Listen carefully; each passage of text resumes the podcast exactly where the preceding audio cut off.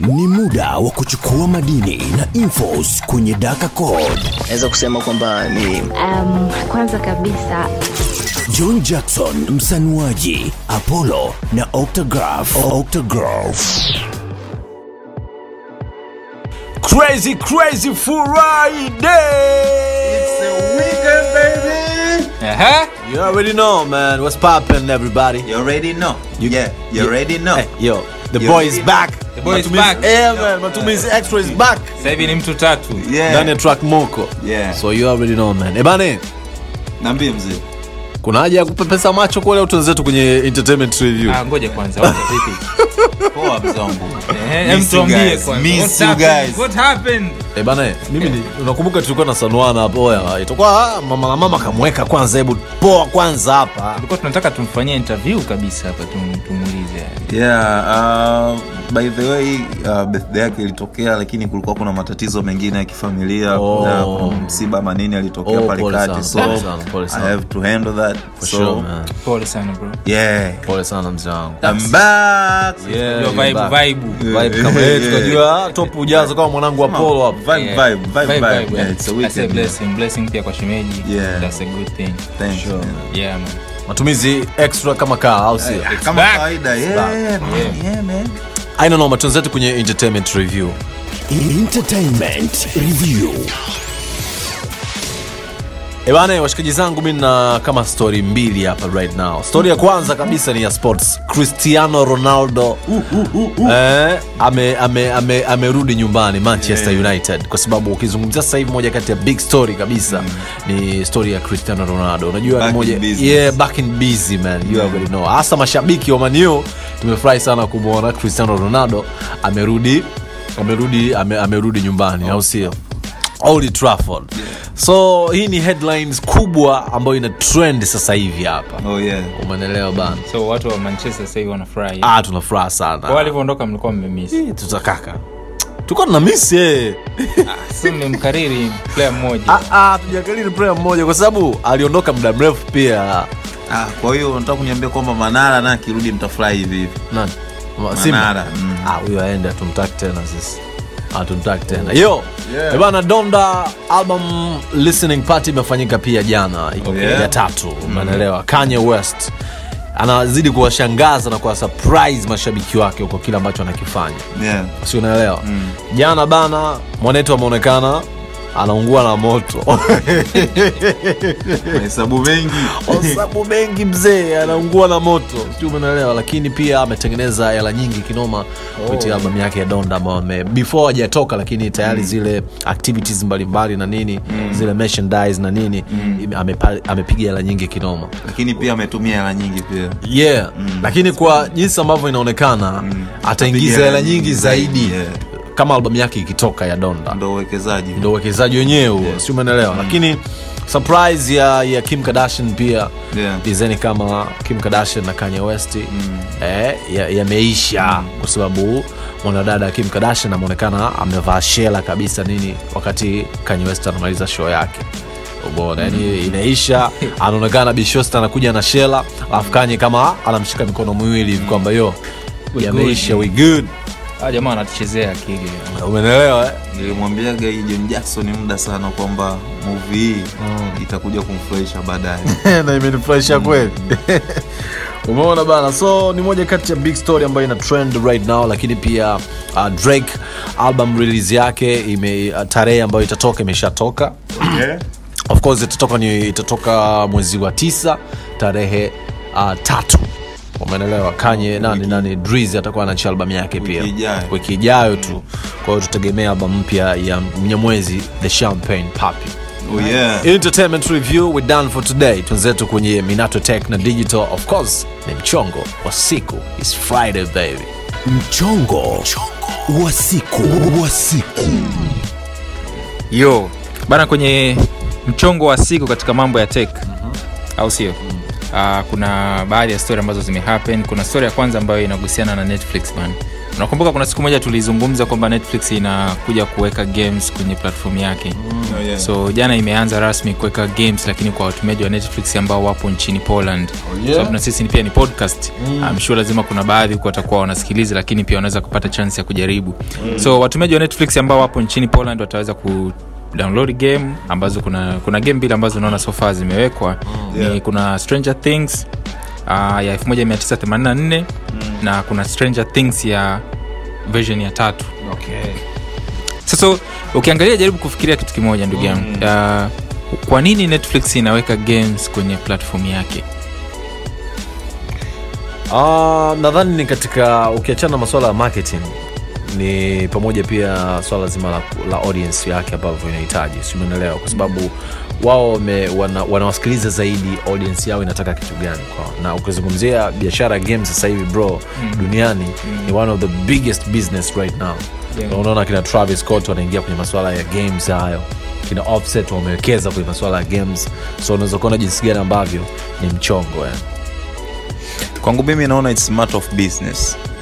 Yaani kikubwa hapa ni kinachohusu ni biashara. Mtu unaangalia kwa sababu biashara ya sasa hivi inaangalia kwenye kwa kwanza, kwenye kubuni kitu. Kwa hiyo hata wengine wakija wewe tayari umekuepo pale na hata wakija wanakupa changamoto afu then wewe unajifunza zaidi kupitia wao ambao wanakuja. So mwisho wa siku unakuta kwamba yani mambo ya faida tu yani cha msingi ni kuingiza faida. So ukiangalia katika historia jinsi inavyoonekana kwenye historia mambo ya streaming, kweli games nizo zina chance kubwa sana katika kuweza kutumika kwenye yani kuleta faida kubwa. Kwa sababu kwenye games ndani unakuta kuna matangazo, kwenye games ndani unakuta kuna vitu watu wanaweza kanunua, sio ununue silaha mpya, unajua zile. So funny thing ni kwamba kuna kitu pia hata mimi nimekiona kwenye hii plan ya Netflix. Kwa mfano ukiangalia kwamba games ambazo zimewekwa kwenye Netflix zinafanana na series na movie au tuseme content zilizopo kwenye Netflix. Kwa hiyo mshikaji anachotengeneza mazingira ni kwamba content zile za kwangu unaweza pia kupata games. Okay. Ndio maana kapata sababu ya kuwa na reason kwa nini naweka games kwenye platform yangu. I don't know kama in the future kutakuja kuwa na games kubwa labda kama Call of Duty na nyingine lakini of course huko kutakuwa kuna mambo ya utaratibu wa kusaini sheria lakini it's funny kuona kwamba Netflix inaona in the future ni kitu ambacho inakuja kuwekeza. Another story pia ni kwamba chip za simu zimepanda gharama duniani. And this thing itakuja kuaffect price ya simu nyingi ambazo zitakuja kutoka mpya. Ikiwepo even iPhone.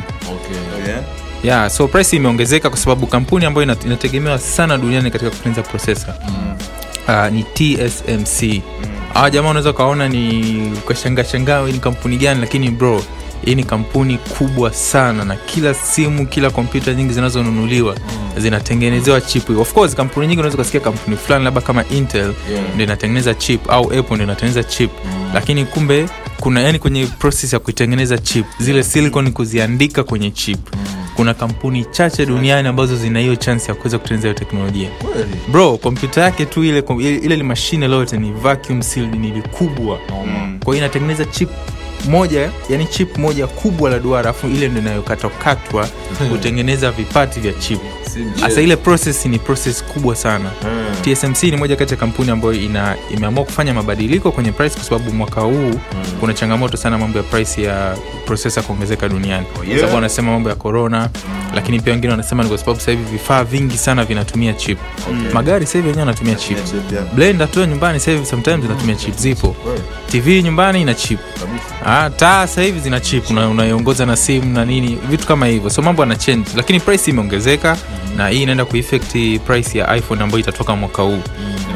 Wataalamu wanasema kwamba inaweza kuongezeka price kama kwa 3% mpaka 5% kuendana na ile price ambayo ilikuwa imetoka kwenye iPhone 12 mwaka jana. iPhone 12 mwaka jana ilikuwa ni kama dola 179. 799 sorry. 799. So imagine mwaka huu it means kwamba ni kuanzia 800 kuendelea. Another story pia ya mwisho bana nimeona kuna plan moja kubwa sana ya application ya Snapchat. Unajua Snapchat ndio kamera ambayo inaongoza kwa kutumika duniani. Inatumika na watu wengi kuliko hata kamera ya iPhone. Unajua eh? So ni kampuni ambayo ina advantage kubwa sana kwenye mfumo wa kutumia kamera. Ndio maana Snapchat ni moja kati ya kampuni nzuri sana ambayo application yake ina AR nzuri. Ile augmented reality iko fresh. Unaweza ka record ka video alafu kuna kambwa kanacheza. na ukicheki hata kwa wadada zetu wengi video wanazopost iwe ni nanili Insta, TikTok ni nini, ngoma imepitishwa kwenye Snapchat alafu inarudishwa kwenye platform nyingine. Yeah, kwa lazima iwe na matumizi makubwa. Vile vipua, vinini, vieleni, siyo kikofia, mindevu, umenyolewa kipara. Unaweza kujivalisha hata miwani. Bwana John Jackson, wewe filter zako unatumia sana zipi? Ni Snapchat nyingi ni zipi? Mimi bwana naipenda moja hivi ya kama unajua kama Father Christmas fulani naipenda ile, yani nikiwa just for fun tu. Unajua zile kama Father Christmas nini fresh, yani wazee uchebe mweupe. Ndevu nyeupe. So Snapchat ina malengo ya kwamba inataka kubadilisha platform yake pia iwe na functionality ya kuweza kuscan pictures. Kwa mfano, kuna platform, yani katika platform hii kuna feature ambayo imewekwa ya Snapchat scan. Ni kama Google Lens, kwa ambao mtumia Google Lens. Okay. Yaani unatumia kamera ya simu yako unaelekeza kwenye mmea, inakwambia ni mmea aina gani. Unatumia kamera ya simu yako kuelekeza labda kwenye material labda ya mbao, inakwambia material ya mbao ni aina fulani. Unaweza kutumia simu yako labda either kucheki kwenye mti, vitu mbalimbali, na pia ukapata option ya kuweza kusearch uone kwamba kuna platform gani ambazo zinauza the same thing. Okay. Au pia unaweza ukasearch ukaweza kupata taarifa za ziada kuhusiana na product. Nimeona kwenye demonstration kwamba unaweza pia ukascan labda kwa mfano kama umenunua bidhaa fulani labda ambayo iko kwenye can, labda kwenye hivi vyakula vya makopo. Unachukua ile kopo and then unascan na kamera yako kwa kutumia Snapchat. And then inakwambia hii ni aina gani ya brand na details zile ingredients zilizopo. Yeah. Labda vitamin C ni kiasi kadhaa, hii ni kiasi kadhaa. So, ile integrate mfumo kwamba kamera inakuwa sio tu kupiga picture na kuwatumia watu, but inakuwa ni kama ni kitu ambacho unaweza kuishi nacho kwenye maisha. Ukatumia kamera yako ya simu kupata details, ukatumia mpaka kutambua pia nyimbo. You know, mpaka kutambua nyimbo pia inaweza. So, I think ni moja kati ya functionality kubwa na imeanza kuonyesha dalili za kuweka hiyo functionality kwamba watu watakuwa wanatumia kamera ya simu kuweza kupata kuscan vitu mbalimbali, lakini ni tricky kwa sababu itakuwa ina kama bato fulani hivi kwa Google Lens. Noma sana. So that's what happened. Ilikuwa ni michongo ya siku kwenye mambo ya kiteknolojia ndugu yangu. Matumizi na mwenzake extra. Okay. Kitambo mzee ni muda mrefu sana. Apollo anasema muda mrefu utafikia hata miezi miwili. Siku mbili tu.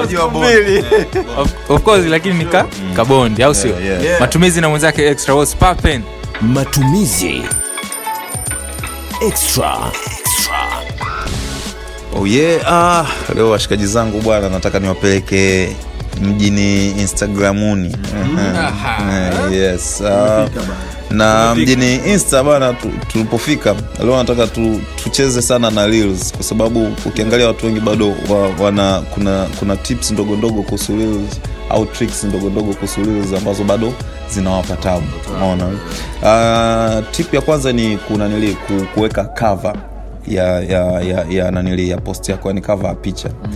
So unajua ile unaweza kuchagua cover mwenyewe kwamba kwenye ile video kwamba labda kuanzia kwenye sequence fulani mpaka labda sekunde fulani hivi cover yangu iko maeneo yale. Sasa hii hapo unaweza ku-upload.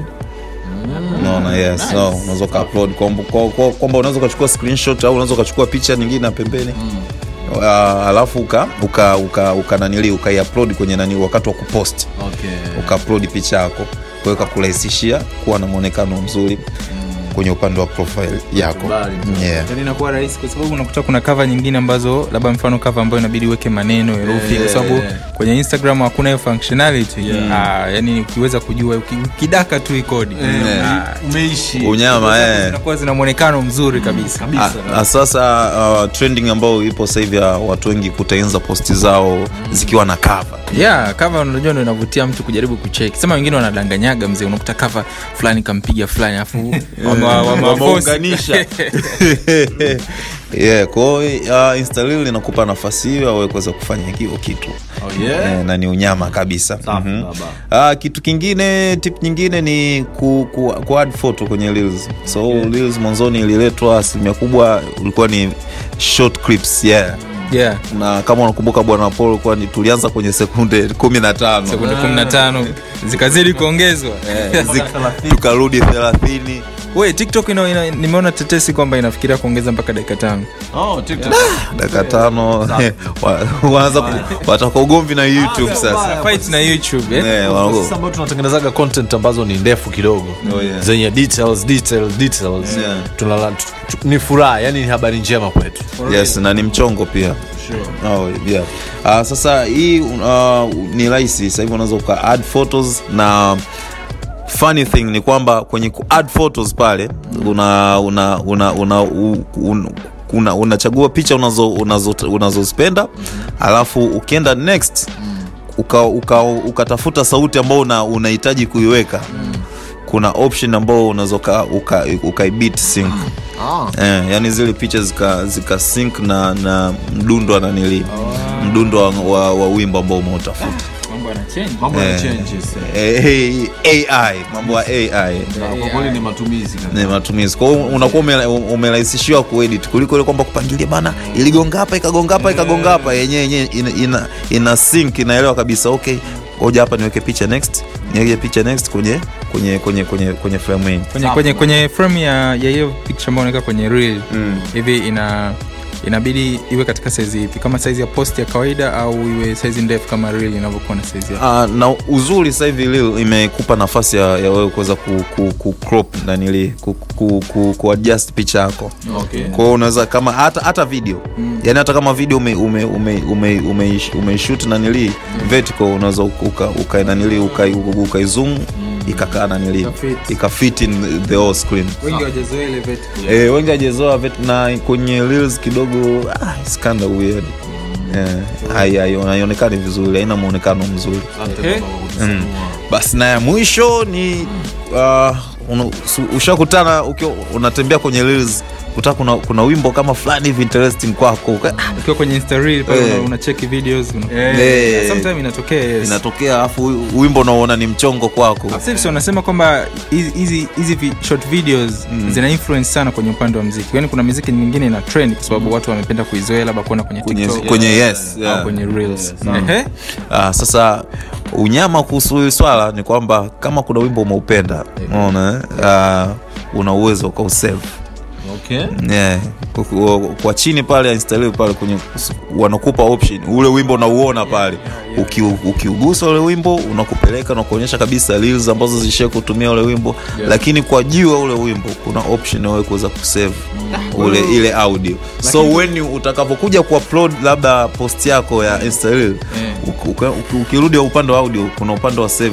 Umeona kwa zile audio zote ambazo umezisave hapa hii nilipenda hii nitakuja kuitumia hii kwenye matumizi extra. Umeona unaenda pale unakutana nayo kwamba lakini sema ndio hivyo kwamba hauwezi kuitumia nje ya kwenye Instagram sini. Huwezi kutumia nje mambo ya kimiliki ya wasanii ni kwamba nyimbo zao hazitakuwa zinavujishwa mahali na wamemaliza nao. Na funny thing ni kwamba tofauti na TikTok unaweza ukashusha video ikiwa na wimbo nani wa msanii husika. Instagram ufanye hivyo kama una save video ujue itakuja ana muted bila sauti. Labda kama sauti ilikuwa ni ya kwenye video ambayo ulitengeneza ile original. Na kwenye kwa upload pale na yenyewe inakupa option ya kwamba ulishusha sauti yako au ulitoa uliweka sauti ya muziki. Kama uliweka sauti ya muziki na ukashusha sauti yako ukisave tunakupa muted video. Nakubali. So ni matumizi na mwenzie extra. Yeah man. Asante babangu. Bana kwa kila mmoja ambaye anasikiliza right now hii podcast ya Daka Code anaweza kutusikiliza kupitia platform mbalimbali. Unaweza kutusikiliza kupitia audio mark right now sindio Apollo. Lakini pia mtu anaweza kutusikiliza kupitia TuneIn, Imagine, unatusikiliza kwenye Google Podcast, kwenye Spotify. Si umeelewa kwenye Apple Podcast pia tupo. So unaweza kuona jinsi gani ambavyo tunajaribu kupush kuhakikisha kwamba mwanetu anaenjoy Daka Code na Daka Code kiukweli ukweli au sio? So guys, we gotta bounce. Naitwa John Jackson. I'm sure utakuwa umeenjoy na hizi story kubwa kabisa leo. Niko na Apollo na lakini pia nilikuwa na mnyamwezi wangu hapa Mkali Nyoksi. Guys,